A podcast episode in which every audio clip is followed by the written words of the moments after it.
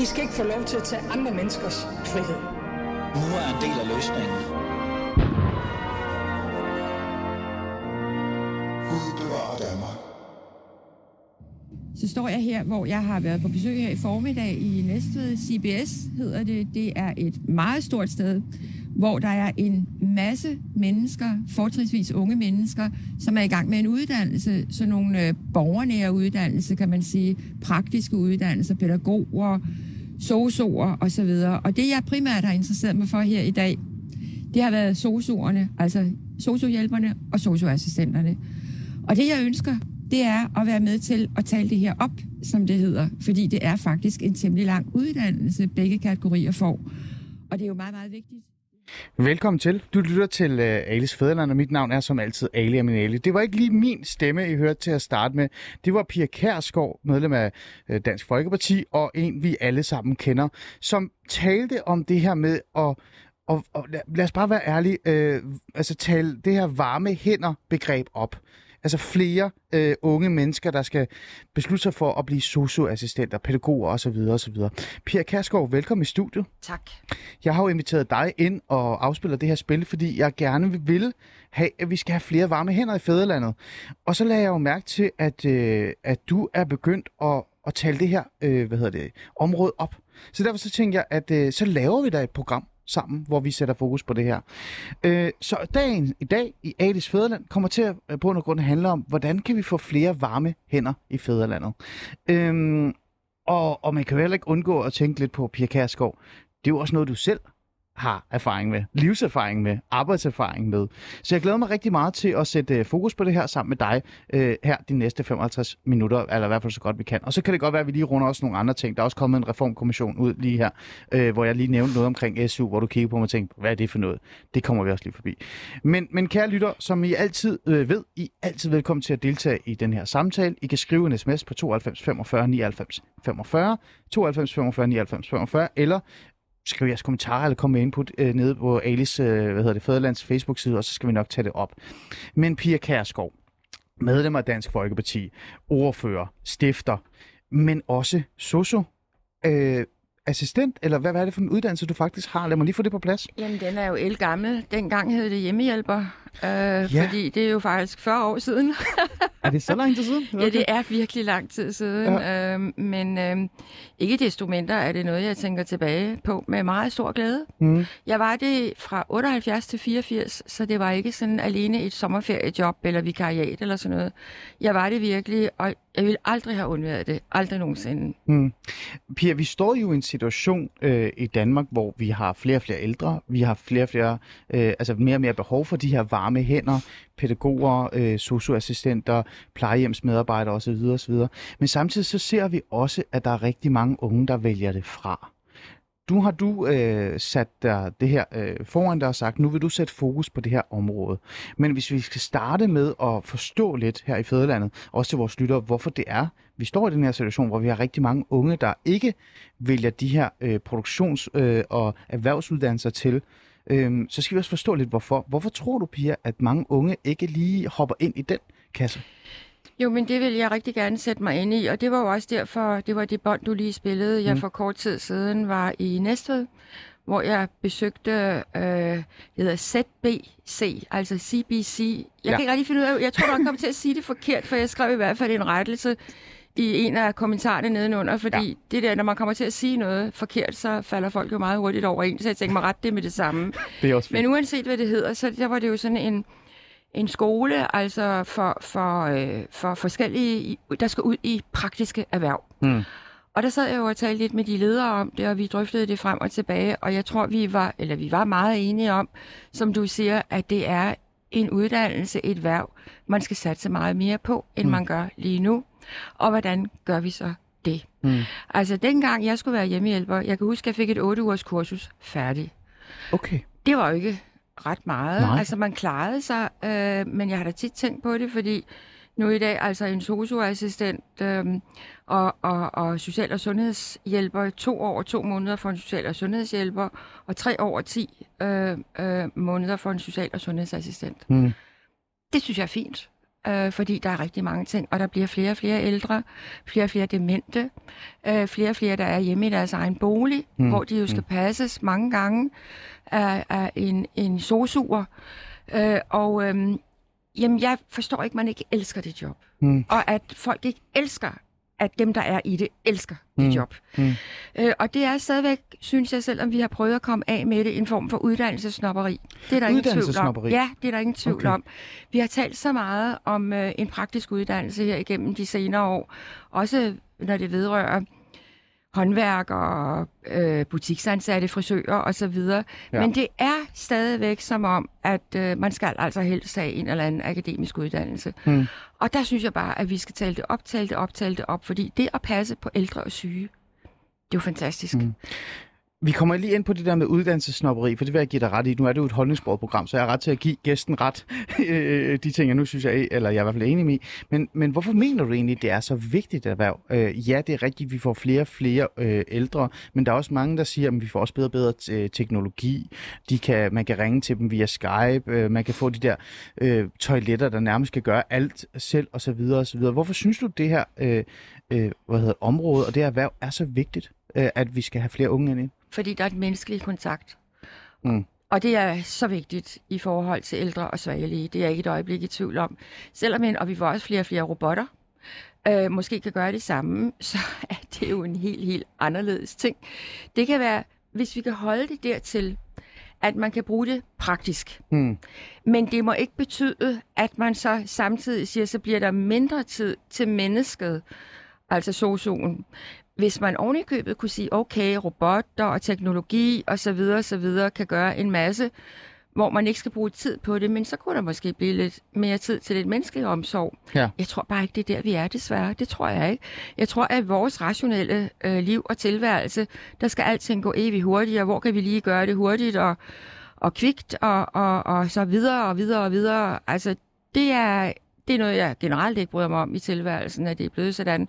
Men sådan tror jeg også, det vil være i forhold til ældre mennesker. Mm. Altså øh, forskellige øh, apparater og så videre, der kan gøre tingene. Måske på samme udmærkede måde som et menneske, men uden den varme, der er mm. ved den menneskelige kontakt. Og mm. det vil jeg til enhver tid sætte mig imod.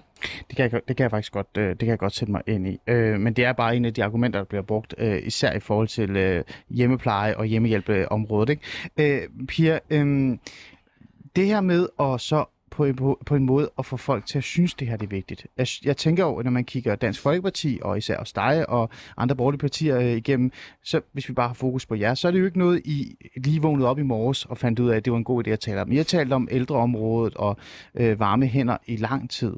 Øhm, men vi har jo også haft en, en hvad kan vi sige, en tilgang over for det unge, der hedder, at de skal presses ned i en form for akademisk kasse. Øh, nu står du her og siger, at vi skal have mere fokus på det. Du har været ude og besøge et sted og sådan noget. Øh, og der er øh, mangel af unge, der tager den her del. Men kan man ikke også sige, øh, med al respekt, at du også og Dansk Folkeparti og de borgerlige partier bærer et ansvar, øh, når det kommer til, at flere og flere unge ikke har valgt at komme ind i de her øh, erhvervsuddannelser øh, osv.? Det gør vi alle sammen. Ingen tvivl om det. Det gør vi. Det skal man ikke frase sig overhovedet. Øhm, men, men så må vi jo så bare tage os selv i nakken og sige, det har vi ikke været gode nok til. Øh, og så må vi så bare gøre det. Jeg må jo så sige, at øh, nu spurgte du lidt til min tidligere tilværelse, som jo er så ja. mange år siden. Og jeg forstår slet ikke, det er det, men det er det jo så. Øhm, altså, når jeg tænker tilbage på min tid, og jeg har jo både arbejdet om dagen og senere om natten. Hmm.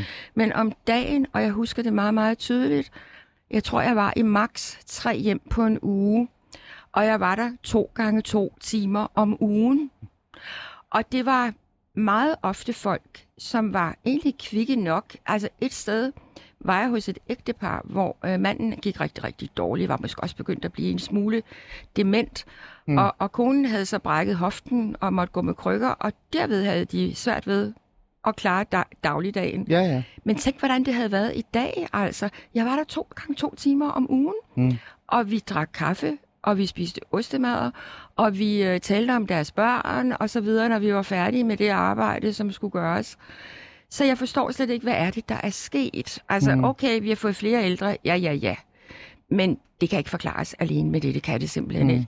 Jeg tror, der er et meget stort meget stor mangel på, på ansvar og empati for os alle sammen. Og det jeg jo ikke fatter, aldrig har kunnet forstå, Ja. det er, at på et eller andet tidspunkt, så bliver vi selv så gamle og måske svagelige, at vi får brug for det. Men vi har alle sammen nogen i vores omgangskreds, øh, mm. som, som har det eller har haft brug for det. Så det har været tæt på os alle sammen, så jeg fatter ikke rigtigt, at man ikke gør mere ud af det. Men netop den der uddannelse, som, øhm, og, og hvordan det går, fordi ja. der er jo også sosuer på plejehjem, jeg tror, vi skal have en virkelig god uddannelse i ledelse. Mm. Altså, hvordan driver man et plejehjem? Hvordan sidder der en visitator på et offentligt kontor og skal være behjælpelig med at komme, eller, eller få, sosu, få sosuerne ud i de private hjem? Ja. Altså, det alt kommer fra toppen. Okay. Det gør det. Men, men toppen af den øverste top i hvert fald, er jo, er jo dig, er Ja. jo jer, folketingsmedlemmerne, og, og især også det borgerlige Danmark, som har været med til at sætte den her vinkel, der hed, at, nu, nu nævner jeg to vinkler, men lad os bare få dem op på, på bordet. Øh, Den ene vinkel er, øh, eller den her pres, det er, at unge skal i gymnasiet. Unge skal tage akademiske, de skal i gang hurtigst muligt af sted og sted. Og den anden vinkel, øh, eller den anden tilgang har jo været også, at man skal ned på det offentlige. Øhm, tror du ikke, det har haft en effekt, Pia? Øh, helt Selvfølgelig ærligt. har det det. Selvfølgelig har det det. Altså, der er jo ingen tvivl om, at øh, når udviklingen økonomisk ikke følger med, altså hele demografien Ja. i forhold til flere ældre, så skal det gå skævt. Men jeg er også imod, at man alene fokuserer på økonomien, når man drøfter det her. Fordi, Okay, hvordan? Hvorfor? Jo, det er jo, at, øhm, at man siger, at det her er et virkelig attråværdigt job. Det er rigtig, Ah, rigtigt job. okay. Rigtig godt job. Øhm, at man skal... Og prøv nu at høre alle sammen, ikke? Altså, man kan blive formand for Folketinget, hvis man engang har været hjemmehjælper, ikke? Ja. Altså, det er da en meget god... Øh, Det vil jeg også mene. Det vil jeg godt også mene. pilemærke, ikke, synes jeg. Det, det kan alle nok ikke. Men det betyder jo ikke, at man skal hindres i sin adgang til livet. Øh, og øh, det er jo stadigvæk sådan, at rigtig mange unge lander på gymnasiet. Mm. Og hvad så? Også fordi der skal en mere og mere boglig uddannelse til at blive praktiker. Ja. Og det har jeg jo heller aldrig rigtig kunne forstå. Det gælder også håndværksfagene, øh, frisørfagene og så videre, ikke? At øh, der bliver mere og mere boglig tilgang til det, i stedet for den, åh, oh, har vi talt om den gammeldags mesterlærer. Som jeg virkelig savner på en det måde. gør ikke? alle, Ja. det gør alle. Ja. Og derfor kan jeg ikke forstå, at man ikke, øh, det, det har vi i hvert fald været bannerfører for, Mm. at man ikke fokuserer mere og mere på det. Men Pia, jeg, bare for, så jeg kan forstå det, så vi, kan, øh, vi skal videre, og det er jo ikke, fordi jeg vil øh, brænde i det her, men jeg vil gerne, bare gerne vide, hvad det var, der så gik galt. Altså, hvorfor var det, at det borgerlige Danmark gik med til at skære så meget i den offentlige? Jeg kan godt forstå det der med, at vi skal huske, hvad vi giver den offentlige, den skal ikke blive for stor og sådan noget. Men hvorfor er det, man så er gået med til at skære så meget i den offentlige? Hvorfor er det, man er gået med til at skære ned på de varme hænder?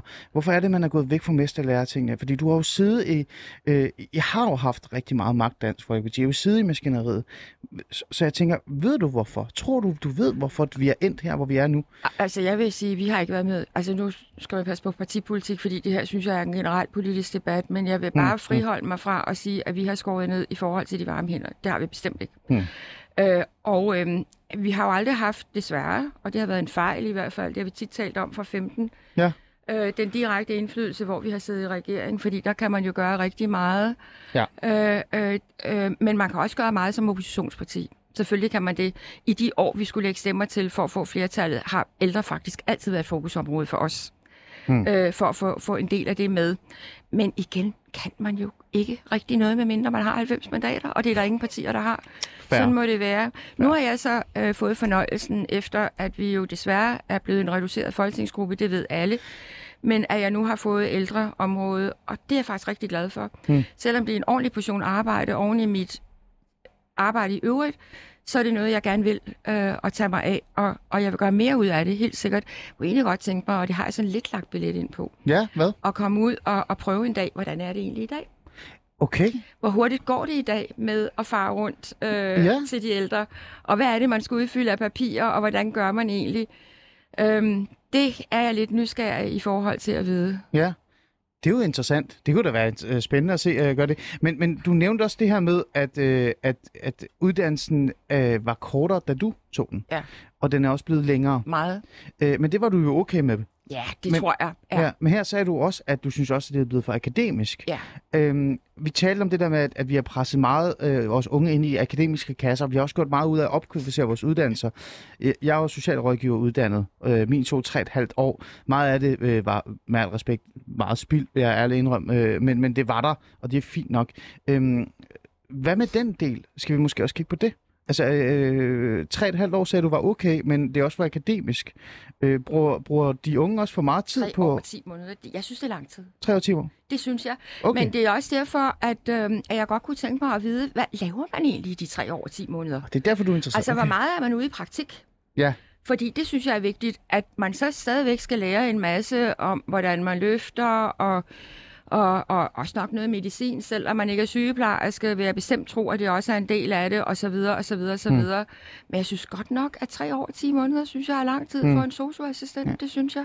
Så vi snakker jo Og lidt mange om... falder måske fra af den årsag, Det som det, har siger. hjertet på det rette sted. Ja, og det er jo det, man på en eller anden måde også øh, øh, og kigger på. Men lad os bare holde fast i den her spor, før vi går lidt øh, videre til det andet.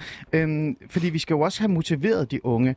Øh, du sagde også her til at starte, og det er også derfor, du har været besøgt de der steder, og du også nu siger, at du vil gerne ud og prøve det selv på egen krop også, hvordan det er. Øh, vi skal motivere dem til at have lyst til at arbejde med det her. Skal vi også øh, som samfund, men også jer politikere, have mere fokus på at begynde at tale øh, sådan nogle uddannelser mere og mere op? Øh, altså sådan give dem øh, den her medalje, som de burde øh, i bund og grund at have, øh, og så stoppe med at tale og, og fokusere så meget på universiteterne og gymnasierne og sådan noget. Skal, skal der også være et skift i, i jeres måde at kommunikere på og, og, og tale om og også rose i bund og grund? Øh, fordi, øh, Pia, grund til at sige det her, det er, at når man kigger på de forskellige, øh, hvad kan vi sige, øh, kampe, der har været det senere stykke tid, så har det jo været meget med, at jordmånerne vil være mere i løn, øh, sygeplejerskerne vil være mere i løn, og socialassistenterne, de brokker sig også, det går for hurtigt, og de har ikke tid og sådan noget. Der har været meget kritik af det. Tror du, det er måske på tide også, eller lad mig bare kigge dig i øjnene og sige, Kærsgaard, vil du fremadrettet lytte mere til den her gruppe, og Rigtig faktisk gerne. give dem ret Rigtig gerne. øh, Rigtig end gerne. før? Helt sikkert, det vil jeg rigtig gerne. Jeg vil gerne også ud på en, en skole, altså hvor de, en skole, hvor de, hvor de øhm, bliver undervist og mm. høre, hvad bliver de undervist i, hvad er det, der motiverer dem. Øhm, og så bliver jeg så også nødt til at sige, og nu bevæger jeg ind på et minefelt, det ved jeg godt, men det er jeg jo så vant til, at vi skal altså også være lidt kritiske, fordi vi skal have sosuer, der forstår de ældre. Og når man forstår de ældre, så skal man kunne sproget. Okay. Der er altså for mange, synes jeg, som øh, bliver... Ah, du ligger altså lige på grænsen til, at du kan udføre dit arbejde ordentligt. Mm. Fordi du taler ikke ordentligt dansk. Mm. Og en gammel menneske, som i forvejen ikke rigtig kan høre måske, eller er lidt utryg, øh, det, det er noget skidt. Altså det synes jeg, jeg er helt ligeglad, hvor folk kommer fra. Fuldstændig. Mm. Men de må fuldstændig kunne sætte sig ind i de ældres forhold, kunne tale ordentligt dansk. Og så ser jeg faktisk også gerne, at de lod være med at komme ud i før tørklæder og en maske vanter, fordi det tror jeg også giver de utryghed hos de ældre. Og der tror jeg, at vi skal stå sammen om at sige, prøv lige at høre, øhm, du er en rigtig, rigtig vigtig person i den ældres liv. Du skal give tryghed, øhm, og det må du forstå, hvis du vil have det her job. Mm.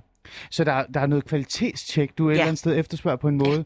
Øh, og især også i forhold til sprog, men, men også i forhold til øh, udseende, eller hvad? Jeg vil bare lige få... Attitude. Attitude? Ja. Okay, okay. Nej, ikke at du er brun, eller Nej, nej. brune øjne, eller Ej, det regner jeg heller ikke med. Nej, du vil være ganske rolig, Ali.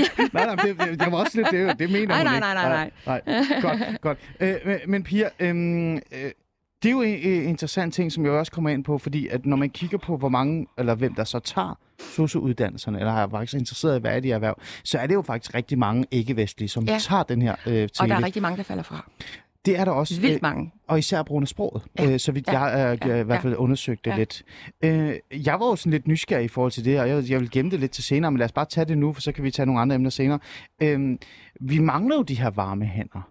Så, øh, så øh, skal vi ikke også lige huske at rose nogle af de her øh, med ikke-vestlig baggrund? Øh, der er rigtig mange somalier, øh, som er i faget. Der er rigtig mange øh, med anden etnisk baggrund, som kommer fra Mellemøsten, der er i faget. Skal vi ikke måske også lige huske at rose dem lidt og, og, og hvad hedder det, og give dem plads til at være i øh, øh, Absolut, hvad hedder det. Absolut, hvis de kan deres job. Altså, og hvis de har en ordentlig attitude over for de ældre, 100 procent. Og igen det der, man bliver jo altid, øh, det har jeg jo prøvet i 40 år snart. Det der med, så snart man siger noget, så bliver man beskyldt for alt muligt, så derfor siger jeg bare endnu en gang, det har ikke noget med at gøre, hvor man kommer fra, hvilken hudfarve man har. Ej, så er det Men det har plads. noget at gøre med, at man har en ordentlig attitude over for de ældre, forstår dem, deres kultur og så videre. Og Mm. der er måske, der ved jeg ikke, om man skal kigge lidt på optagelseskriterierne, for at være helt ærlig. Okay, interessant. Og der tænker du, det er sproget, der især... Øh, Det synes jeg, ja. ubetinget. Ja. Okay, godt. Det er, jo, det er jo meget vigtigt at have det på plads. Øhm, jeg vil jo gerne spørge dig sådan, gener- altså direkte, øh, og det er jo ikke fordi, jeg har en forventning om, at du ved præcis, hvor det er, der skal skæres. Men jeg vil jo gerne vide, hvad Dansk Folkeparti øh, vil gøre, eller hvad du vil gøre, for at der, komme, øh, der kan komme flere øh, ind. Har I tænkt på det? Har du overvejet det? Eller er du bare øh, lige taget de første skridt? Ja. Jeg er i en fase. Du er en os Det er altid godt at være en fase. Ikke, hvor, jeg, hvor jeg forsøger at finde lidt ud af det her lidt komplekse problem. Hvorfor er det egentlig? Og det er også derfor, at jeg vil gå lidt grundigere til værks. Okay, så der er ikke konkrete øh, forslag eller idéer eller tanker lige nu øh, i forhold til Nej. for eksempel Soso, men også øh, alle de andre? Nej. Hvad med, øh, du sagde mester? Mesterlæren, jamen det er jo vidunderligt. Det skal jeg også finde ud af, fordi jeg kender ikke så meget til det. Men gør man det i dag, at man har et såkaldt føl med ud Ja. I en god periode, ikke? Øh, hvor øh, øh, følget der kan, kan vide, hvad handler det her egentlig Mm. om? Hvad drejer det sig om? Ikke? Måske gør man det, jeg ved det ikke, og det er også derfor, jeg er stadigvæk lidt, lidt ny, lidt Okay. ny i, i det. Ja, men du er interesseret i at finde ud af det. Jeg er meget interesseret i det. Hvad ja. med lønnen? Der er jo mange, der siger, øh, så skal lønnen hæves. Øh, fordi at Ja. det på den måde gør det da attraktivt, ikke? Ja. Altså have lyst til at... Ja. Fordi det er jo, som du selv siger, jeg vil jo gerne, øh, jeg har altid sagt, og det her med at uddanne sig som socioassistent og arbejde med det her øh, fag, det er krævende. Det er, altså, det er jo nærmest, man burde give dem en medalje, fordi de gør noget, os Mm. andre ikke rigtig Mm. lige har valgt til. Men det er jo heller ikke godt lønnet. Man kunne jo godt overveje at sætte lønnen om. Har du, har du tænkt på det her? Øh? Det skal jeg også finde ud af. Hvad får man egentlig? Hvad får man øh, under uddannelsen? Hvad får man, når man er færdig og sådan noget? Fordi selvfølgelig er det da også en motivation. Altså, det skal man da ikke forklare. Det betyder da noget for os alle sammen, at vi bliver ordentligt lønnet. Mm. Det gør det da helt sikkert. Jeg fik faktisk en overraskelse, da jeg var ude på den her skole, Ja, hvad var det? øh, som jeg slet ikke havde tænkt på, hvor de sad og forklarede lidt om det. Ja. Øhm, øh, øh, og øh, hvor de siger, at der er for mange, der, der kommer til at bruge deres krop forkert. Øh, fordi de jo meget ofte er ude i private hjem og løfter og så videre. Ah, Og der, der fik jeg så, og det gav sådan et gib i mig, fordi der siger så den ene lærer, at man skal lade være med, hvis der sidder et gammelt menneske i en stol og er ved at falde, så skal man faktisk lade vedkommende falde. Fordi man, man instinktivt farer hen og, og skal ja. ja. sørge for, at man ikke falder. Ja. Og der tænker jeg, ups, altså kan man lære sig selv det, fordi der ligger jo noget instinkt i os alle sammen. Men jeg kan jo godt se det, hvis man gør det flere gange om dagen, flere gange om ugen, så er det jo, man ødelægger sig selv. Men Mm. det tror jeg vil være lidt af en barriere for mig, må Mm. mm. jeg så sige.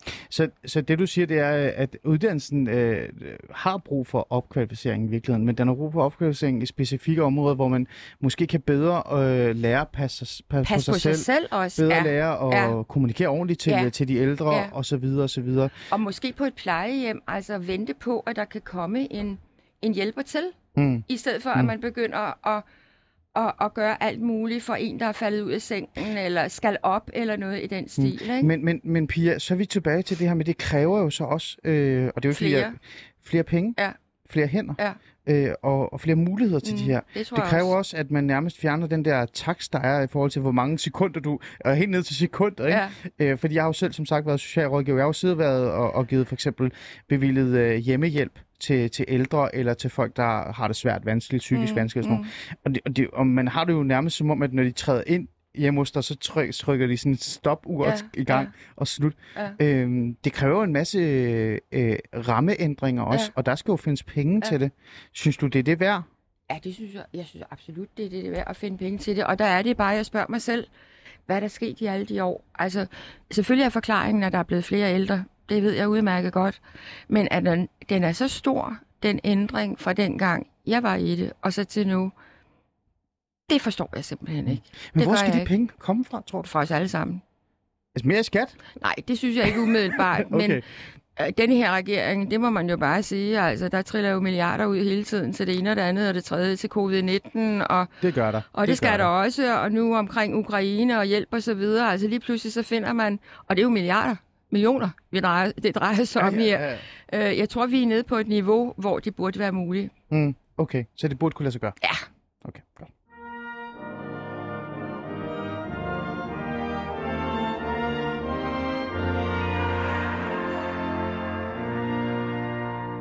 Du lytter til Alex Faderland, og jeg har Pia Kærsgaard øh, i studiet. Pia er jo selvfølgelig medlem af Dansk Folkeparti. Hun er stifter af Dansk Folkeparti. Hun har en masse ordførerskaber. Øh, integrationsordfører, socialordfører, udlændingordfører, værdiordfører og ældreordfører. Og det vi taler om i dag, det er, øh, at jeg er interesseret i, at hvordan kan vi få flere varme hænder i fædrelandet? Fordi det er noget, vi skal forholde os til. Og, og det er jo en del af sådan en lille ting, jeg har sat i gang med, at jeg synes, de unge skal have andre alternativer end kun at gå på gymnasiet osv. Så, så derfor så har jeg inviteret Pia Kærsgaard i studiet, som også er, fordi hun har en hjemmehjælperbaggrund. Og, og, og brænder for det her, kan jeg mærke. Øh, det vi har talt om de første halve time, det er, hvad er egentlig Pia Kærsgaards øh, oplevelse af det her område? Hvorfor tror hun, eller hvorfor tror Dansk Folkeparti, at, at det går altså sådan lidt nedad i forhold til, at unge vælger det her til. Vi har talt om det her med, at der har været den akademiske pres på det, og, og det kan også være, at vi på en grund har skåret for meget i det. Øh, Pia, du sagde, du har faktisk ikke noget imod, at man begynder at pumpe lidt flere penge ind i det her øh, område. Øh, og så sagde du til mig, at der er jo masser af penge at hente, for det kan vi jo se, øh, det er jo ikke fordi, det er det. Men Pia, bare her øh, i forhold til det, før vi ringer vores øh, gæst op, som skal være med i programmet her lige om lidt. Øh, det kræver jo også øh, på en måde, at du skal få de andre overtalt mm. til at være med. Altså det er borgerlige. Og når jeg kigger på de borgerlige i Danmark, især øh, måske også, øh, øh hvad hedder det, Socialdemokratiet på den sags skyld også, så er det jo ikke fordi, de sådan Altså, jo, måske Socialdemokratiet gør det, ved at undskylde, jeg siger det, men, men det borgerlige Danmark er jo ikke så klar på at puste penge ind i de i offentlige, altså mønt, altså den der maskineri, ikke, som de synes velfærd er, har fået for mange penge. Altså, tror, du, uh, tror du, du kan få dem overtalt? Ja, det bør man, og Socialdemokratiet har absolut heller ikke været for gode, det vil jeg bare sige. De sidder med regeringsmagten. Kom nu. Mm. Altså, mm. de sidder som ene parti, øh, og har regeringsmagten. Det burde da være oplagt. Altså, det, der kan jeg ikke rigtig se, der sker noget som helst overhovedet. Okay. Så jeg tror, at øh, der er en god portion partier, man skal forsøge at hanke op i. Mm. Har du talt med nogle af de andre partier omkring nej, det her område? Nej, nej, ærligt, nej, det har nej. jeg ikke. Altså igen, fordi at jeg er meget ny i det her, jeg skal lige ja. have det hele på plads, og jeg tror faktisk først, at jeg rigtig får det på plads efter påske. Det har været meget forvirrende. okay. Plus jeg får helsen, og ja, der er mange, der er mange ting, man ja. lige skal finde ja. ud af. Hvor vi har tænkt os at følge med i den her rejse, Pia, fordi det skal du det, så skal du, vi skal have dig ind igen, så kan det være, vi tager nogle af de andre med ind, så du kan få en diskussion med dem. Ikke? Men en anden en, vi ikke har lyst til at have en diskussion med, men som jeg synes var interessant og spændende også at have med i programmet i dag, det er dig, Nanne Herring. Velkommen til. Er du der? Pæn goddag. Ja, ja. Øh, kan du lige sætte nogle ord på, hvem du er? Det er jo meget vigtigt lige at label dig, fordi nu når jeg har Pia Kærsgaard Dansk Folkeparti-studiet, så er det måske meget godt. Og Pia, vil du tage din headset på, så du kan høre Nana? Den er lige ved siden af dig der. Ja. Nana, kan du øh, nævne lidt, hvem du er og din baggrund? Ja, men øh, jeg hedder Nana Haring, og jeg er 23 år gammel, nyuddannet sygeplejerske og nyopstillet øh, folketingskandidat for Dansk Folkeparti i Frederikshavn-kredsen. Godt. Og så har du øh, øh, lidt erfaring med det her, ikke? det her område, vi taler om. Kan man ikke sige det, Nana? Jo, jeg har arbejdet i ældreplejen siden jeg var 17, så det er 6 år efterhånden, og jeg har både arbejdet som hjælper, og nu hvor jeg er færdiguddannet, så arbejder jeg som sygeplejerske i hjemmeplejen. Hmm. Okay, interessant. Øh, Nana, grund til, at jeg synes, det, var, det ville være sjovt at have dig med, for det første så er du, fordi at du er medlem af Dansk Folkeparti, Pia Garsgaard er medlem af Dansk Folkeparti, men så har du også en interesse inden for det område, for du selv har arbejdet med det, og også har været sådan lidt aktiv, kan man sige, i den offentlige debat omkring øh, de her områder.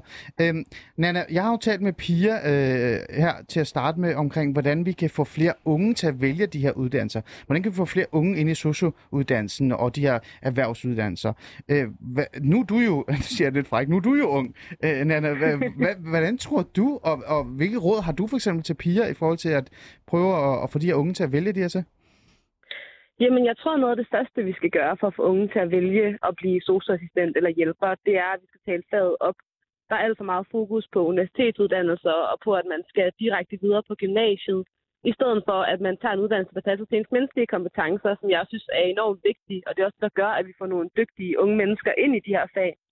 Og så kræver det selvfølgelig også, at man har nogle ordentlige arbejdsforhold derude, at når man skal ud og passe de ældre eller hjælpe dem med nogle ting, at der også er tid til andre ting, at man ikke føler, at man går hjem og ikke har gjort nok. At man ligesom føler, at man har gjort det bedste, og man har givet andre mennesker en god oplevelse. Det tror jeg er afgørende for, at man også vælger at blive i faget, hvis først man har valgt det. Mm. Men Anna, det der med at, at tale noget op, det hører jeg jo Pia Kærsgaard sige, og jeg har faktisk også selv mm. sagt det, lad mig være ærlig.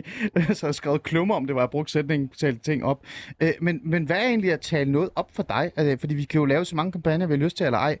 Kan, altså at tale noget op, er det også måske at hæve lønnen? At, at sætte mere fokus på øh, sikkerhed, som Pia kommer ind på? Øh, sætte mere fokus på, øh, hvordan man kan justere øh, hvad hedder det, faget, så det for eksempel bliver bedre øh, i virkeligheden, og man kan stille lidt større krav til det? Ja, det er det helt sikkert også. Jeg er stor fortaler for alle de førnævnte ting. Men noget af det, jeg tror, vi skal gøre noget ved os, det er det her med, at man længe har hørt sådan floskel med, at hvis ikke man kan blive andet, kan man altid blive sosu. Og jeg tror, det er noget af det, der Mm. skræmmer folk fra at vælge faget. Det der med, at man gerne vil vise, at man er dygtig og godt kan blive andet. Hvor at man måske i virkeligheden skal være bedre til at vælge, som jeg også sagde før, ud fra de menneskelige kompetencer, man har. Som jo handler om, at hvis man har et brændende ønske om at gøre noget for andre mennesker, så er det måske den drøm, man ligesom skal forfølge. Og jeg kan da godt selv fortryde, at jeg ikke tog sosu-vejen til at blive sygeplejerske i stedet for. Men jeg havde jo også hørt den samme sang. Det der med, at man skal på gymnasiet, når man er færdig med, øh, med folkeskolen. Og så kan man så vælge noget andet bagefter. Mm. Hvor jeg virkelig, vi skal have et opgør med den her idé om, at man ikke er god nok, hvis ikke man går på gymnasiet. Nana, nu er jeg lidt fræk, for nu spørger jeg også lige ærligt i forhold til de der øh, fordomme, der også er, øh, øh, altså når man udfører arbejdet. Øh, jeg talte Mhm. jo om det her med, at, at der er jo den her, øh, jeg kalder det måske fordom, men jeg har også erfaring med det, at man skal løbe hurtigt. Man skal virkelig Mhm. nærmest arbejde, som om man har en, en stop, et stopur og, og slukur. Og det har man jo fordi, at, at der ikke er penge i det her område. At der er blevet fjernet Mhm. rigtig meget af de her varme hænder, øh, hvad hedder det, penge, kan man jo kalde det. Din erfaring, altså hånden på hjertet igen, øh, Nana, altså har det været godt at være socioassistent, når man tænker på de arbejdsvilkår, du har? Altså, nu har jeg jo aldrig været socioassistent, men jeg har Nej, været sorry, hjælper.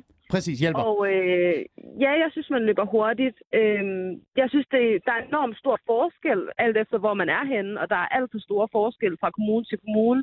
Nu har jeg også kørt vikar, så jeg har kørt mange forskellige steder, som har givet mig en indsigt i det her. Og det synes jeg er et problem, at man ikke har ensartet det noget mere, sådan at man ligesom har det samme niveau af, hvor travlt man har. Og så Mm. tror jeg også, man er nødt til at kigge på, hvad er det egentlig, vi synes, ældrepleje skal være. Skal ældrepleje være, at man kun lige når at skifte en blæ på Åse, og så skal man skynde sig videre, uden at hun når at få trukket bukserne ordentligt op? Eller skal ældrepleje også være, at man kan sætte sig ned og tale med hende om, om hun egentlig oplever nogle udfordringer? Og der er jeg jo stor tilhænger af, at, man, at der er tid til andet, fordi man simpelthen ikke op, men, men, fordi man simpelthen ikke opdager de sundhedsudfordringer, der kan opstå, hvis ikke man har tiden til at fordybe sig i det. Så det er også et spørgsmål om, om sundhed og sikkerhed for de ældre, at man også har tiden til at fordybe sig i sit arbejde. Mm. Og det er noget, man er nødt til at tilføre øh, penge til, for at det kan ske. Ja, øh, Pia, du, du nikkede genkendt til det her? Jo, hej Nana. Jo, men det er simpelthen så skønt at høre det her fra så ung en kvinde som dig. Det er virkelig, virkelig godt. Og noget af det, jeg blev mærke i, og som jeg ikke selv kom ind på, og det er nemlig også noget af det, jeg tror, vi skal have med. Du sagde, at øh, man kan også gå derfra og føle, at man har egentlig ikke gjort sit arbejde ordentligt. Og det tror jeg også er en medvirkende årsag til, at der er mange, der, der lader være, der ikke overgår det. Altså, man, når man går på arbejde om morgenen, vil man gerne komme hjem med en følelse af, du har haft en god dag, du har gjort, hvad du kunne, du har, det der lidt floskelagtigt, du har gjort en forskel. Men det giver, det giver noget i... i Præcis. Ja. Hvis man går derfra og tænker, åh, oh, altså, jeg kender det jo selv. Altså, øh, var du god nok i den debat der, eller kunne du have givet den en ekstra skalle, og man tænkte, hvorfor gjorde du egentlig ikke det? Og, men her er det jo ligesom andre forudsætninger, fordi hmm. her er måske ikke midlerne til det. Og det synes jeg må være klart utilfredsstillende, og det tror jeg er en, en væsentlig årsag til, at der er mange, der bliver talt fra. Måske er, er nogen, der har prøvet det, eller nogen, der kommer ind i det, og så ikke rigtig overgår det, fordi man er ikke tilfreds med sin egen, med sin, arbejde, sin mm. egen arbejdsindsats. Nu har vi meget fokus på øh, socioområdet her, men jeg synes faktisk, at det her kan man godt øh, folde ud til nogle af de andre professions- og erhvervsområder, ja. for det er virkelig det samme, man, man oplever. Selv skraldemænd, altså vi har også brug for flere skraldemænd, ja. Har jeg hørt, og det er Ja. også et rigtigt problem. Nana, her til sidst, hvis du skulle give et, øh, et godt råd til Pia Kærsgaard, hun er jo besluttet for at gå på den her, øh, den her tur, den her vandring, hvor hun skal suge alt øh, til sig. Hvad er dit råd øh, til Pia, øh, altså at man, hun skal have fokus på, eller Dansk Folkeparti nærmest konkret skal komme øh, Øh, med, med et forslag omkring, øh, hvis jeg skal være lidt fræk her? Jamen, jeg tror, at Dansk Folkeparti skal have fokus på hele paletten, for at vi løser den her udfordring. Og så vil jeg rigtig gerne lige skynde mig at supplere med noget af det her med, at der er mange professioner, hvor man ikke har tid nok til at løse sit arbejde ordentligt.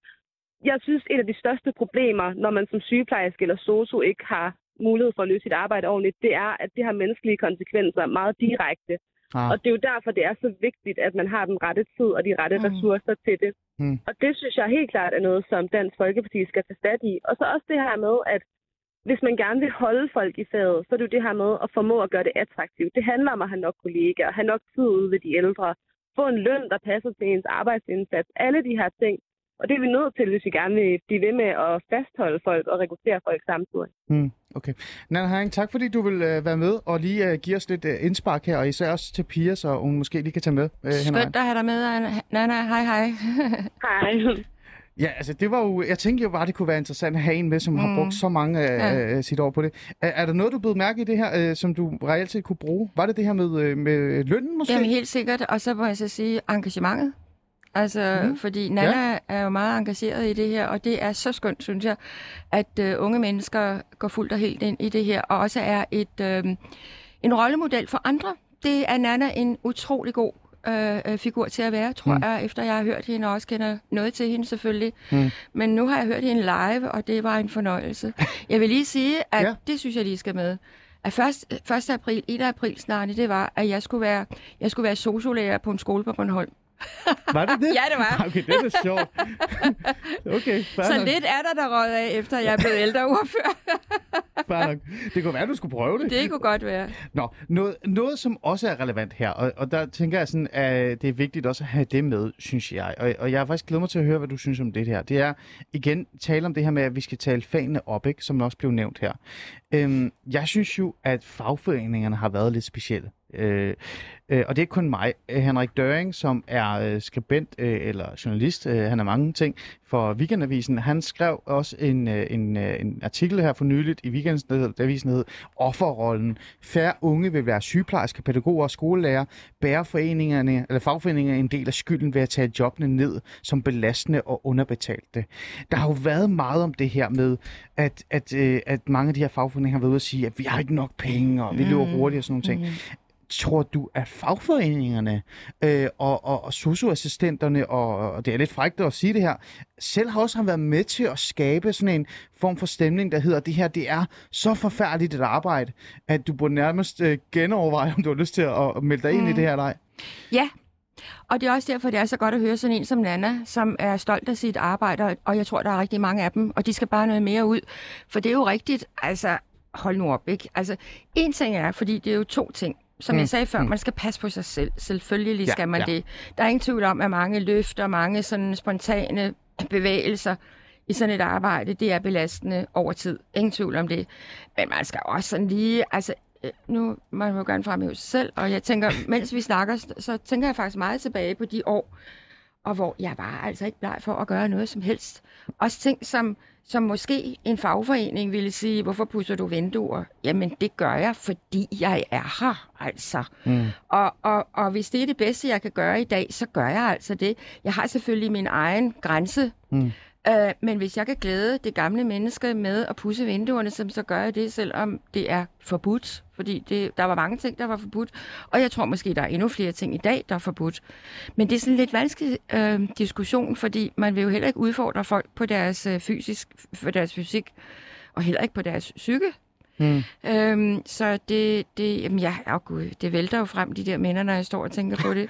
Det gør det virkelig. Ja. Jamen, øh, en, en, jeg havde en situation, Mm. Det var om natten, øh, hvor jeg var ude hos et meget, meget sygt ægtepar, og øh, da jeg bøjer mig ned øh, over hende, hun ligger i sengen, og hun skal nok skiftes eller noget i den retning, Ja. så stikker hun mig en lussing. Hold da. Og jeg tænkte, du godeste, hvad sker der lige her? Men jeg tror, det har, og det er jo uacceptabelt, punktum. Mm. Men jeg tror, det var hendes afmægtighed simpelthen. Altså, at hun lå der og kunne ingenting, og det var bare mig. Altså, hun var ikke videre taknemmelig, men jeg tror ikke, hun egentlig gjorde det med vilje. Nej. Altså, jeg tror, det var en fuldstændig vanvittig situation for hende lige pludselig, hun ikke kunne holde sig selv ud. Mm. Og det er uacceptabelt, og det må man ikke gøre. Men ja, det skulle jeg måske have gjort. Men man var måske også dengang lidt mere, ja, Altså to tingene, som de nu kom. Ja, det, det kan man godt sige. Ja. Det, er, det er jo også øh, det er jo nogle år siden. Jeg Du har, du også, nået- stå, jeg har også ja. stået med lorteblæer helt alene. Det skal guderne vide. Ja. Og tænkt, hvad pokker gør du lige her? Altså. Og det gør man ikke i dag, og det er bare godt. Ja, det er godt. Ja. Jamen, der er nogle ting, jeg tænker Ja, også, der er helt sikkert. Ja, øh, og det Ja. har øh, fagforeninger også været med til Ja, at skabe. bestemt. Men, men øh, her, øh, i hvert fald i den her artikel, som jeg er meget øh, enig i, øh, og nu har jeg ikke sendt og vist dig den, så det, det skal lige siges her, for jeg fandt den her lige før mm. vi gik op. Øh, det Henrik Døre siger, det er jo øh, kort sagt, ja, han synes jo, at Bubel og alle de her andre fagforeninger, de også, ligesom politikerne skal tage et ansvar omkring det her, at de også skal tage et ansvar og, og, og, og fortælle de gode historier. Ja. I stedet for det er altid de negative ja. historier. Så inviter øh, altså for eksempel øh, øh, Nana eller andre, som har nogle positive ting ind.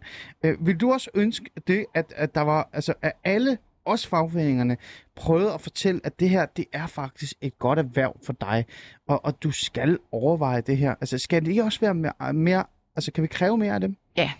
Og det tror jeg faktisk er lidt generelt for fagforeninger. Mm. Fordi en ting er, at de skal tilkæmpe sig bedre forhold og løn osv. Så videre, så videre. Men de står jo også som bannerfører for nogle, nogle, nogle jobs. Ikke alene her, men rigtig mange steder, øh, hvor de også skal gøre folk stolte af Mm. at, at, at have deres arbejde. Okay, godt. Så er det på plads. Fagforeninger, kom i gang. Øh, jeg har allerede øh, råbt af jer en gang, så det, det er ikke noget, jeg vil stoppe med. Nu har vi jo gjort det igen. Øhm, Pia, nu kom der jo noget nyhed ind her, øh, som jeg synes, vi, kan, vi skal tage med, fordi vi netop har det her øh, område. Øhm, øh, og, og det er meget vigtigt. Øh, jeg synes det i hvert fald det er interessant. Reformkommissionen, så jeg har slettet det andet, vi skulle tale om, men så har vi lige det her op. Reformkommissionen er jo lige kommet ud med deres anbefalinger i forhold til, hvordan vi øh, kan øh, hjælpe øh, flest muligt i uddannelse og bruge ressourcerne mest fornuftigt og sådan nogle ting. Øh, og, og så tænker jeg, at det her det er, jo faktisk, øh, det er jo faktisk meget relevant for vores samtale i dag, fordi dagens program handler jo netop om, at vi gerne vil hjælpe flere ind i de her uddannelser. Øh, det er øh, uddannelser, som ikke er nok øh, allerbedst betalt, de har ikke de bedste ry, og man kan også, øh, uden at fornærme nogen, så kan man også sige, det er jo ikke lige præcis dem, der kan komme på universitetet, der burde tage de her uddannelser, Det- eller tager de her uddannelser. Man kan jo godt gøre det, hvis man har lyst. Øh, så derfor så, så har man brug for så meget hjælp som muligt. Øh, men det sjove er, at Reformkommissionen kommer så ud i dag med et udspil om, hvordan vi bedst muligt kan gøre det her øh, med at hjælpe unge i uddannelse, samtidig med at holde fast i vores øh, øh, økonomi. Og de foreslår jo som en af dem, det er, at man skal afskaffe uddannelsesstøtten, SU, for kandidatstuderende, og skal det være øh, en form for lån, ikke?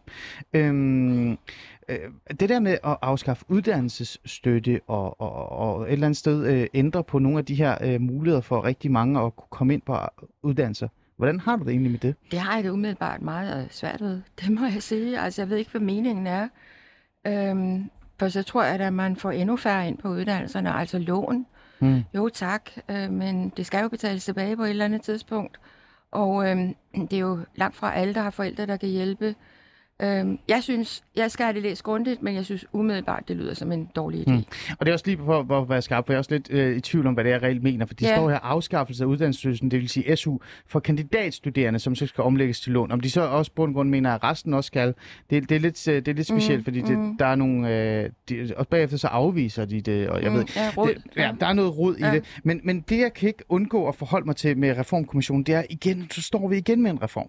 Vi står igen med det der med, at vi skal jo spare nogle penge, for så skal vi øh, frigøre nogle penge, så vi kan frigøre os for, for gas fra Ukraine og sådan nogle ting, og, eller ikke Ukraine, Rusland og sådan noget. Øh, men vi har jo det her problem, øh, Pia, og så er vi tilbage til pengene. Altså reformerne igen, de kommer, de kommer, de kommer igen, og de går altid ud over velfærden. De går altid ud over de varme hænder og sådan nogle ting. Er det her bare, altså mig og dig, nu har vi brugt 48 minutter på at tale om det her, og Mm. vi er faktisk enige om, at vi skal gøre det op, men er det bund og grund nytteløs? Fordi vi øh, er et sted, hvor vi nærmest alle sammen har besluttet os for, at velfærdssystemet er godt, vi er stolte af det, men det kan også gøres billigere igen og igen og igen og igen. Jeg synes, det lyder som et akavet forslag fra Socialdemokratiet. Altså, regi- jeg synes, det lyder som et akavet forslag fra regeringen, altså Socialdemokratiet. Jeg kan slet ikke forstå det, og det er også derfor, jeg selvfølgelig skal se, ligger der et eller andet øh, godt i det, eller på et eller andet sted i et hjørne, eller sådan noget, men det lyder altså rigtig, rigtig skidt, Mm. mm. umiddelbart, det synes jeg. Men reformtænkningen, hvis vi lægger reformkommissionen til side, fordi vi netop ikke er 100% at læse den færdig igennem. Jeg tog den jo bare også for også at, at snakke om det her med reformer, ikke? Mm. Igen og igen og Mm, igen. mm, Spare igen mm, og igen og igen. Pia, vi står foran en tid, hvor vi skal frigøre os fra russisk gas. Mm. Vi står foran en tid, hvor vi Mm. skal finde penge til grøn omstilling. Øh, og jeg kan blive ved, og jeg kan blive ved, og jeg kan blive ved. Men samtidig så sidder mig og dig i det her studie og er meget ærlige og, og indrømmer, øh, og vi er enige, og jeg tror rigtig mange danskere er enige, i, at, at ældreplejen øh, halter. øh, psykiatrien halter, sundhedssystemet halter, øh, de unge øh, mangler at vælge de varme hænder til. Øh, det område øh, glemmer vi hele tiden. Hvor skal vi finde pengene de, altså fra? Altså, er det prioritering? Er det så nemt? Ja, det er prioritering. Altså selvfølgelig er alt prioritering, fordi vi betaler jo en tårnhøj skat i Danmark. Så hvis øh, vi vil prioritere, så kan vi gøre det. Ingen mm. tvivl om det. Altså vi kan dårligt, synes jeg, stramme skatteskruen mere. Det kan vi ikke. Mm. Men vi kan prioritere. Og der er der nogle ting, altså hvis man kigger på det store øh, husholdningsbudget, som, hvor man siger, altså okay, lad os gå ind og kigge på det grundigt. Altså det allerbedste ville jo være, hvis hele beløbet var der, hvis man kunne vaske tavlen ren, altså begynde forfra, Ja, ja, og sige, prøv at høre, de her øh, områder, de er rigtig, rigtig gode at fordele pengene til, ikke? Det kan Mm. mm. man nok ikke, Mm. mm. og det er også der, det bliver sådan lidt stykkevis og delt. Pia, øh, jeg vil også gerne tale med dig om ukrainerne. Og det, for jeg synes, Ja. det er rigtig relevant. Du Ja. er jo også udlænding og integrationsordfører, Ja. så her til sidst så vil jeg gerne lige bruge lidt tid på det også. Igen, det er faktisk relevant i forhold til det her med varme hænder. Mange har jo også sagt, at de her ukrainere, øh, de her flygtninge, øh, som kommer til Danmark, de kan jo nærmest direkte gå ind i vores arbejdsmarked. Jeg er sådan lidt øh, skeptisk øh, i forhold til den del, for jeg tror, at den første øh, hvad kan vi sige, bølge, der er kommet, nok godt kan. De er nok også veluddannede. Den anden og tredje mm. Bølge kan jo godt være Mm. ufaglært og sådan mm. nogle ting. Pia Kærsgaard, vi mangler jo varme hænder. Vi mangler jo nogen, der vil tage det her, indtil vores unge bliver over, øh, motiveret eller bliver overtalt til, at det her det er en rigtig god idé. Skal de her ukrainske flygtninge, som kommer til Danmark, skal de måske også gå ind og kigge øh, på det her område? Skal vi prøve at begynde at overveje, at, at øh, jamen her har vi 10 ukrainske flygtninge. Vi kan jo lige så godt begynde at overveje, Nej. om de skal ind i SOSU. Nej. Nej, det skal de ikke. Jo, de kan begynde at læse, men det tager jo nogle år. De skal ikke bare umiddelbart ud. Nej, det skal Nej. De bestemt ikke. Altså, de er totalt ufaglærte øh, på det her område, øh, sandsynligvis. Mm. Og, og, og under alle omstændigheder, så er det nok noget andet i Ukraine, end det er i Danmark med ældrepleje. Trods alt nok noget værre. Okay. Øh, så nej, det skal de ikke. Altså, hvis de, og det er jo så igen et spørgsmål om, hvor mange skal blive i Danmark, og hvor mange skal tilbage igen. er- Ja. Fordi øh, hvis man skal være social- og sundhedsassistent på tre år og 10 måneder, så betyder det jo en blivende opgave. Hmm. Øhm, så det synes jeg er svært. Nej, det er ikke lige de jobs, de skal gå ind til. Det synes jeg ikke. Men hvor skal de ukrainer så hen? Fordi vi mangler jo de her varme hænder. Er det ikke rigtigt? Altså, vi har jo behov for dem. Hvis du siger, okay, blank afvisning. Soso øh, har behov for mere. Du sagde jo også til mig her til at starte med, at, at øh, hvad hedder det, kommunikation og sproget er mm, ekstremt vigtigt. Er der plads til dem i nogle af de her områder, hvor vi brænder Ja. efter varme hænder? Det tror jeg. Altså, øh, for eksempel plejehjem øh, på rengøring, på, på madlavning eksempelvis. Altså sådan nogle ting, men den direkte pleje, det mener jeg ikke kan lade sig gøre. Det mener jeg altså ikke, og først og fremmest er de nødt til at lære sproget. Ja. Det synes jeg. Men vi kan godt prøve at overveje at se, om, om de skal... De, tror du virkelig, at, at vi kan få øh, øh, så mange ukrainere i job, øh, når man tænker på alle de her øh, muligheder, der er, men samtidig også barriere, der er? Nej, det, det tror jeg ikke. Og jeg tror også, at vi Altså, vil... er vi naive øh, i vores tanker Nej, vi om, vil at... bare gerne hjælpe. Altså, Ah. øh, og sådan er danskerne, gudske tak og lov. Og det har jeg jo fremhævet så mange, mange gange, at vi har ingen grimme holdninger Mm. øh, til folk, der gerne vil være her og gøre en, en indsats overhovedet. Det har jeg sagt tusind gange, og nu kan vi jo få lov at vise det, fordi vi Ja. har vi græder jo, når vi ser, hvordan det går, hvordan folk mister og alt familiemedlemmer, liv, øh, bolig, alt muligt i deres land.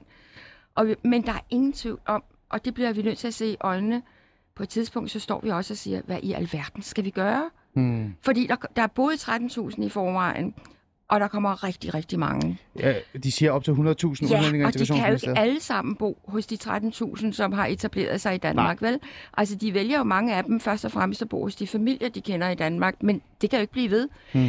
Altså, vi får et problem. Hmm. Og det bliver, hvordan det skal løses, puha, det øh, kan jeg ikke lige stå og fortælle, men der kommer problemer, Hmm. ingen tvivl om det. Pia, jeg har jo fået lidt skæld ud. Nu skal du høre hvorfor. Jeg har fået lidt skæld ud, fordi jeg de sidste par uger, øh, både i DR-debatten og i en klubben og andre steder, har sagt, at jeg vil gerne hjælpe så mange ukrainere som overhovedet muligt, og rigtig gerne ind på arbejdsmarkedet også, men også til Danmark. Øh, Jeg har også kigget på det der med varme hænder, om de kan være en del af det, indtil vores unge beslutter sig for at vælge det. Men jeg har også sagt, at på et tidspunkt bliver vi også nødt til at Mm. tale om antal. Mm. Altså, vi kan ikke sige Nej. 100.000 i morgen, Nej. 200.000 i overmorgen, 300.000 Nej. i overmorgen. Øh, er den skal ud, har den været berettiget, eller er du også derhen af, Jeg er hvor du fuldstændig tænker, enig, fuldstændig enig. de tal begynder også at blive til noget her? Det gør de, og det gør det, og det bliver vi nødt til at se i øjnene, øh, at øh, sådan vil det blive. Altså, det, det er ikke problemløst. Mm. Det er det ikke. Selvom, og, og, og det, du var lidt inde på det før, altså en ting, det er folk fra, fra byerne, men der er jo mange, mange ude på landet, som, som har en helt, helt anden tilgang til tilværelsen, øh, end den vi er vant til. Det er jo ikke bare vel, veletablerede ukrainere, der nu kommer til Danmark. Det er folk, øh, som, som virkelig er Mm. uuddannede. Og, altså, det, det, det, det skaber problemer, det skal vi se i øjnene. Øh, øh, Nu vi hopper lidt off topic, men det er fordi, jeg bliver interesseret. Der er også blevet talt om, at de her øh, skal bo ude i de socialt udsatte områder. Pia, mm. hvad synes du egentlig om det? Ja, det er et godt, godt spørgsmål, fordi igen, hvor skal vi gøre af dem? Øhm, jeg har været sådan lidt tøvende og- sagt, at øh, der er jo ingen tvivl om, eller ingen tvivl, men det er ikke lige det, der er kendetegnende, at det er næppe øh, kriminelle og, og arbejdsløse, sådan som vi har sagt. Det Dem vil vi ikke have i ghettoerne, vel? Nej. Og der står tomme boliger. Altså, det er jo et paradoks igen, mm. så, så det er en mulighed. Ja, men tror du, det kan skabe nogle konflikter? Ja, det tror jeg i allerhøjeste grad, det kan. Det tror jeg. Jeg har jo sådan en idé om, at, at øh, man, man, det er jo vestlige mm. flygtninge, der Ja, kommer. ja. Ligegyldigt, hvordan Der vi sætter det op og ned. kultur, ja. Præcis. Og hvis vi sætter dem sammen med, med en stor procentdel af folk med der ikke holder vestlig baggrund, ramadanen, og, og, øh, og, og jeg ved ikke Ej, jeg hvad, ved ikke, har hvor- deres egen øh, kultur, og jeg ved ikke, hvor meget ramadan det det rammer, men det er jo en anden øh, tilgang til fuldstændig livet. en anden tilgang til livet. Så skal vi være opmærksom på det, Pia? Ja, det, det, vi skal være opmærksom på alting, og specielt som politikere. Men som politikere har man heller ikke lige nu, en her og nu løsning. Nej, skal ikke lige ramadan, men, men en helt anden holdning til tilværelsen. Selvom folk kan bo i ghettoer uden at være kriminelle. Altså, det, det er ikke der, jeg vil hen. Nej. Øh, men, men alligevel en helt anden kultur. Og det er jo også det, vi har talt varmt for med ukrainerne. Fordi øhm, Ja. de ligner os mere, ja. end folk gør frem fra Mellemøsten og Afrika. Ikke? Ja, og så vil jeg skynde mig at sige nu til jer lytter, at det er kulturelt, når vi siger, at de ligner os, ikke? Det, det er, altså, man ved aldrig Jeg har de her været dage. forsigtig i 40 år. Jeg orker det Nej, næsten Pia, ikke mere. men jeg, jeg ved aldrig i de her dage. Jeg, jeg kom lige med den. Så tager vi den derfra. Ja. Pia, øh, det var jo ikke, øh, det, bare lige, det var lidt hurtigt, jeg blev bare nysgerrig i forhold til det her. Det var ikke det, vi skulle snakke om. Men det, vi har talt om, det er jo netop, hvordan kan vi egentlig tale Ja. det her emne op. Ja. Vi har jo nogle gode idéer. Du har allerede nogle gode idéer her. Pia, her til sidst, øh, hvad, øh, lad os lige høre lidt mere om din, dine fremtidsplaner. Øh, du sagde, at du skulle måske ud og forsøge øh, at arbejde en dag. Jeg kunne godt tænke mig at prøve det. Ja. Altså se, hvordan er det nu? Altså, øh, hvordan stresser man rundt, og hvor mange har man at besøge en dag? Og Ja. skal man udfylde en hel masse, ikke på papir, men på en eller anden computer, eller hvad ved jeg? Ja. Øh, så er der ingen tvivl om, at det er anderledes, end det, jeg husker. Ja. Øhm, og så skal du finde en løsning i forhold til, hvordan vi kan gøre det her? Er det, er det dit mål? Er, er det et mål, at, at Dansk Folkeparti på et tidspunkt fremlægger et forslag eller en, et eller andet øh, i forhold til, hvordan vi kan gøre det her bedre? Jeg tror, at øh, det først og fremmest drejer sig om en god dialog med de øvrige partier. Mm. Fordi det her kan man ikke gøre alene, og skal heller ikke gøre alene. Og, og egentlig tror jeg et eller andet sted, at også de andre politikere har det ønske.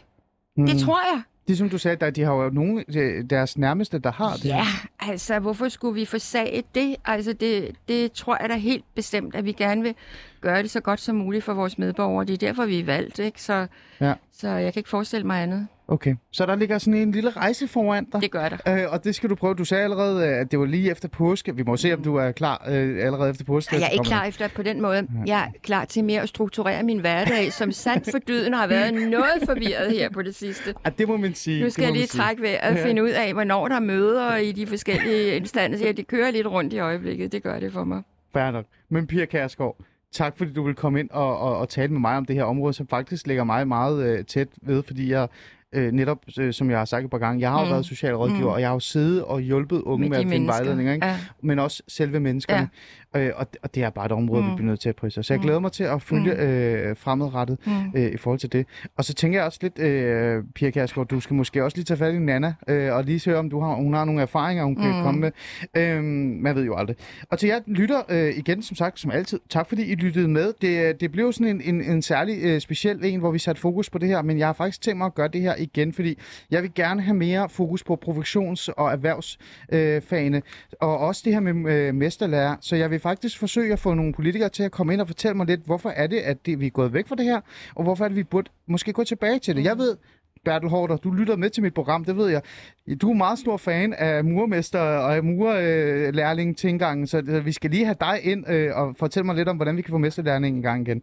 Så øh, lyt øh, med, kære lytter, men ellers så er det jo bare øh, som altid. Og her til sidst skal jeg bare lige gøre opmærksom på igen. Husk lige nu, at Banat om fredagen, det skal I altså lytte til. Det kan godt være, at Alice Vederland ikke bliver sendt om fredagen, men, men lyt lige med. Det er et rigtig, rigtig godt program med min kollega Phyllis, øh, som jeg synes er rigtig... Jeg synes faktisk, det er meget fedt. Så jeg har også lige lavet reklame for hende, det havde jeg lovet at gøre. Så øh, med de ord, så siger jeg bare tak øh, for det, og tak, Pia Kærskov, endnu en gang, fordi du var med. Nu er der øh, nyheder om et par sekunder.